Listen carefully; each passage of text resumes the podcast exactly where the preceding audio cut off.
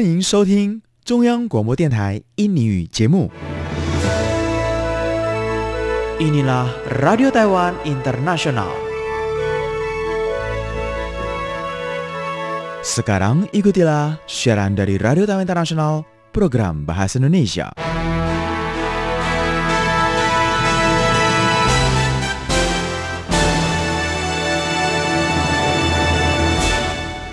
Apa kabar saudara pendengar sekalian? Selamat bertemu dengan acara Radio Taiwan International RTI pada Kamis ini, tanggal 17 Maret 2022.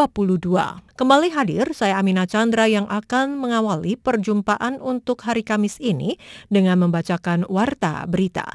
Kemudian Anda dapat mengikuti acara Manusia dan Teknologi bersama Ipung Chandra.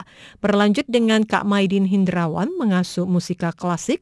Lalu Amina hadir bersama dengan Farini membawakan acara Warna-Warni Wanita yang akan mengakhiri perjumpaan kita di hari ini. Sekarang, ikutilah warta berita.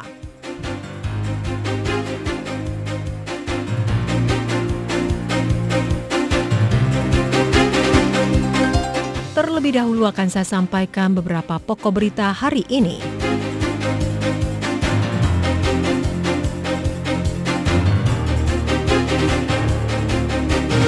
Memperkuat hubungan kerjasama, Kemenlu katakan bentuk tim kunjungan ke Eropa Tengah dan Timur. Kemenlu umumkan penjualan senjata Amerika. Kemenhan katakan tidak membocorkan rahasia. Masa Wamil diperpanjang, UN eksekutif katakan bisa merasakan dukungan warga bela negara. Saudara pendengar, kita ikuti berita selengkapnya. Tahun lalu, Taiwan mempersiapkan diri untuk mempelajari kerjasama investasi dengan 3 negara, diantaranya Slovakia, Republik Ceko, dan Lituania, serta menandatangani sejumlah nota kesepahaman. Kementerian Luar Negeri pada hari Kamis ini mengatakan pejabat terkait dari Kementerian Luar Negeri, Kementerian Perekonomian, Kementerian Sains, dan Kementerian Pendidikan, serta beberapa pakar dijadwalkan akan berangkat ke Slovakia, Republik Ceko, Lituania, berkisar pada pertengahan bulan Maret, guna mendalami industri utama, situasi pembangunan, serta hal lainnya yang relevan. Sebersamaan juga akan membagikan pengalaman perkembangan Taiwan, merencanakan kerjasama bilateral, serta memperdalam kerjasama pengembangan bakat sumber daya manusia. Direktur Urusan Eropa Kementerian Luar Negeri Remus Chen Li-kuo mengatakan,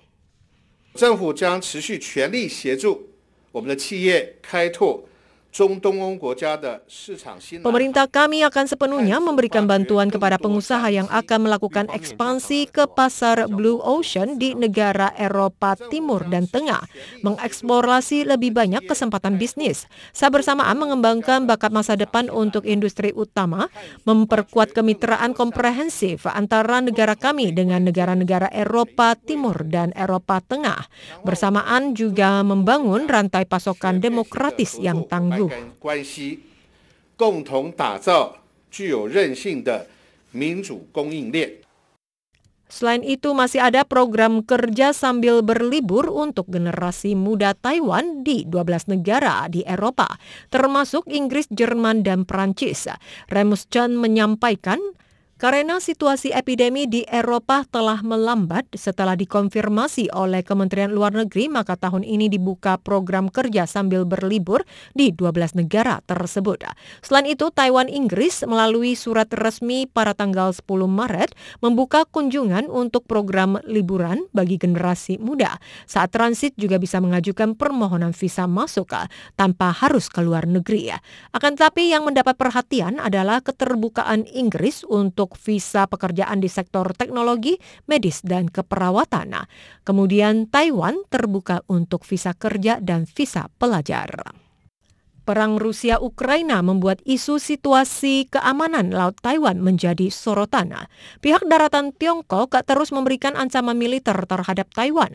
Menteri Luar Negeri Joseph Wu kemarin saat menghadiri sidang interpelasi UN legislatif membeberkan Selanjutnya, pihak Amerika masih akan umumkan penjualan senjata untuk Taiwan. Sidang interpelasi Komite Luar Negeri dan Diplomasi Yuan Legislatif pada hari Kamis ini meninjau laporan implementasi metode pengadaan rencana peningkatan kekuatan tempur Angkatan Laut dan Angkatan Udara pada kapasitas tertentu yang disampaikan oleh Kementerian Pertahanan. Oleh Wakil Menteri Pertahanan Alex Po Hung-hui mengatakan permasalahan terkait dengan penjualan senjata untuk kekuatan tempur negara Taiwan berkaitan dengan klausul rahasia yang wajib dipegang, terutama pada saat pemerintah Amerika menyampaikan pada Kongres Nasional. Pasti ada prosedur tetap, sementara penjualan senjata tetap berjalan dengan normal. Perlengkapan militer yang diperlukan kini telah memenuhi kondisi saat ini. Media melontarkan pertanyaan, Menteri Luar Negeri Joseph Wu umumkan rencana penjualan senjata dari Amerika untuk Taiwan. Apakah ini termasuk membocorkan rahasia? Alex Po Hung-hui membantah. Wakil Menteri Pertahanan Po Hung-hui mengatakan,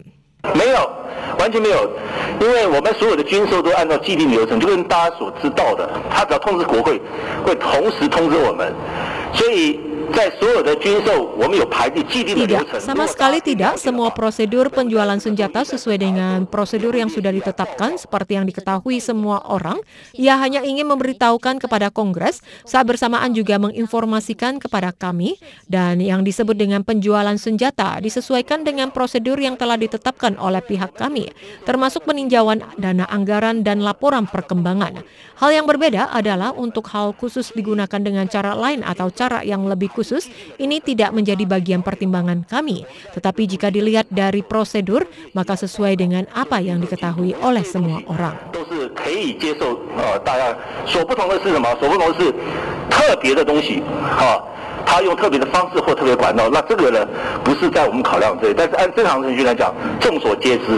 Anggota Kaukus Kuomintang Wen Yixia menyoroti penjualan senjata Amerika kepada Taiwan, menanyakan mengapa perihal ini dilaporkan oleh Kementerian Luar Negeri, bukan Kementerian Pertahanan. Po Hung-hui mengatakan kantor perwakilan Republik Tiongkok di Amerika memiliki tim kerja bagian politik dan tim kerja bagian Kongres. Para tim kerja bagian Kongres saling berkoordinasi dengan tim Kongres Amerika, saling memahami, maka akan disampaikan oleh Menteri Luar Negeri Joseph Wu adalah ingin menjelaskan pengadaan senjata Taiwan dengan pihak Amerika Serikat berjalan dengan normal. Po Hung-hui menekankan pengadaan senjata utama akan diumumkan oleh Kementerian Pertahanan dan tidak pernah diragukan. Apakah masa wajib militer akan diperpanjang? Hal ini memicu perhatian masyarakat. Juru bicara UN Eksekutif Luo Ping-cheng pada hari Kamis ini menyampaikan wajib militer diperpanjang juga mendapat dukungan masyarakat. Hal ini menunjukkan warga masyarakat memiliki sikap yang sama membela sistem demokrasi Taiwan. Luo Ping-cheng mengatakan pemerintah akan mengevaluasi penyesuaian sistem wajib militer. Perang Rusia-Ukraina menambah ketegangan situasi lintas selada. Berkaitan dengan pelatihan urusan militer Taiwan berjalan 4 bulan, apakah akan diperpanjang? Hal ini memicu pembahasan masyarakat. Kementerian Pertahanan Chiu Kuo-cheng mengatakan pihaknya sedang meninjau sistem terkait. Kedepannya akan diumumkan setelah diimplementasikan 1 tahun berjalan. Sementara, Mendagri Su Ko-yung mendukung perpanjangan masa wamil demi keberlangsungan negara. Mengorbankan waktu 1 tahun atau beberapa bulan untuk negara merupakan hal yang wajar. Apakah sistem wamil akan disesuaikan? Juru bicara UN Eksekutif Luo Ping-cheng pada hari Kamis ini menyampaikan, invasi Rusia terhadap Ukraina, solidaritas Ukraina melawan agresi asing cukup menarik perhatian masyarakat. Ia mengatakan pemerintah juga merasa dukungan warga terhadap perpanjangan wajib militer ini. Luo Ping-cheng mengatakan ketegangan lintas selat menjadi sorotan. Melindungi diri sendiri maka harus lebih agresif.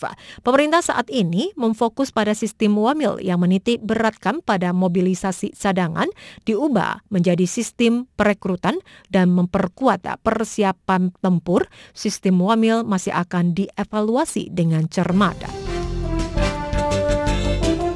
Terima kasih saudara pendengar, Anda masih bersama dengan kami, Warta Berita dari RTI. Banyak anggota kaukus Partai Politik KMT meragukan revisi aturan berkaitan dengan cuti merawat anak usia 0 hingga 8 tahun, yang mana pekerja diberi keleluasaan untuk mengambil cuti 2 tahun tanpa gaji untuk mengasuh anak selama masa 8 tahun. Akan tapi, Menteri Ketenagakerjaan Hsu Ming-chun pada hari Kamis ini, saat sidang interpelasi Komite Perlindungan Lingkungan, ia menyampaikan pemberi kerja mengkhawatirkan akan menimbulkan masalah tenaga kerja. Pihak pekerja juga beranggapan tidak mendapat gaji, maka mereka tidak ingin cuti. Ada perbedaan pendapat dari berbagai kalangan dan masih perlu dipelajari. Rapat sidang Komite Perlindungan Lingkungan pada hari Kamis ini meminta Menteri Ketenagakerjaan Hsu Ming-chun memberi laporan dan diinterpelasi. Anggota kaukus Partai Kuomintang, Wu Yuqin dan Hung Sun-han mengangkat beberapa ketentuan dalam Undang-Undang Kesetaraan Gender dalam Lingkungan Kerja dan Undang-Undang Asuransi Ketenagakerjaan yang menambah klausul cuti mengasuh anak. Maka pekerja bisa mengambil cuti tanpa gaji selama anak berusia 8 tahun serta bisa disesuaikan dengan kebutuhan, misalkan mengambil cuti per hari atau per jam. Akan tapi, Menaker Hsu Ming-chun merespon apabila dalam 2 tahun cuti tanpa gaji untuk mengasuh anak total 730 hari jika dihitung harian dibagi selama masa 8 tahun maka dalam 1 tahun bisa mengambil cuti 91 hari. Hal ini membuat pemberi kerja merasa khawatir dengan masalah pembagian shift kerja. Pekerja juga beranggapan tidak mendapat gaji maka tidak berniat mengambil cuti. Ada perbedaan pendapat di berbagai kalangan. Hsu Ming-chun mengatakan, di Taiwan, 97%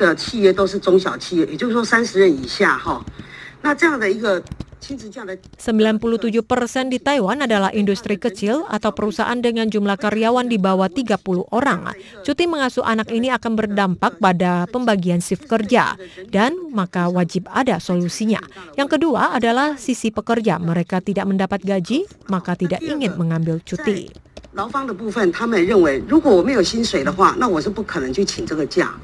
Hsu Ming-chun juga mengingatkan jika ada cuti mengasuh anak, hal ini berkemungkinan terjadinya pengajuan tunjangan asuransi tenaga kerja. Mengasuransikan 1 tahun akan menambah dana anggaran berkisar 180 miliar dolar Taiwan per tahun, dan tetapi tidak berlaku bagi mereka yang berwirausaha. Namun anggota legislator Hung Sun-han beranggapan jika terjadi asuransi tenaga kerja meningkat, belum tentu menandakan banyak orang yang membutuhkan. Wu juga mengatakan cuti mengasuh anak tidak ada tambahan tunjangan, mengambil cuti untuk mengasuh anak tidak mendapat tunjangan apapun. Maka menghimbau agar Kemenaker dapat mencari solusi untuk mengatasi permasalahan ini.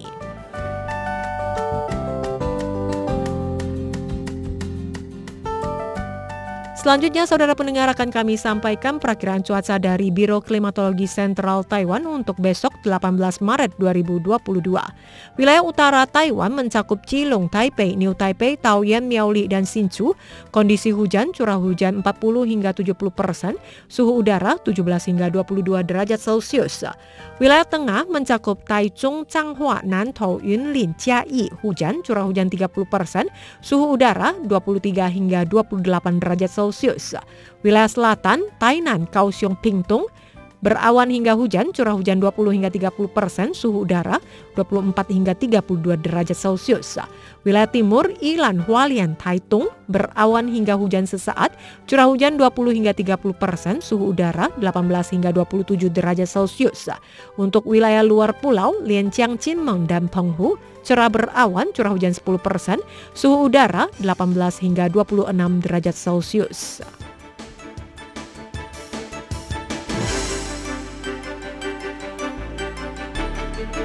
Berikutnya juga akan kami sampaikan indeks bursa saham Taiwan hari Kamis 17 Maret 2022 berada pada posisi 17.448,22 poin, menguat 507,39 poin dengan nilai transaksi sekitar 401,685 miliar dolar Taiwan. Dan akan kami sampaikan beberapa nilai tukar mata uang. Untuk nilai tukar mata uang dolar Amerika terhadap rupiah tercatat pada angka 14.284,2 rupiah. Sementara 1 dolar Amerika terhadap dolar Taiwan pada angka 28,521 dolar Taiwan. Untuk nilai tukar 1 dolar Taiwan terhadap rupiah tercatat pada angka 500,37 rupiah. Saudara pendengar, demikian Warta Berita untuk hari Kamis tanggal 17 Maret 2022. Dari Radio Taiwan International RTI, siaran bahasa Indonesia, dibacakan oleh saya, Amina Chandra.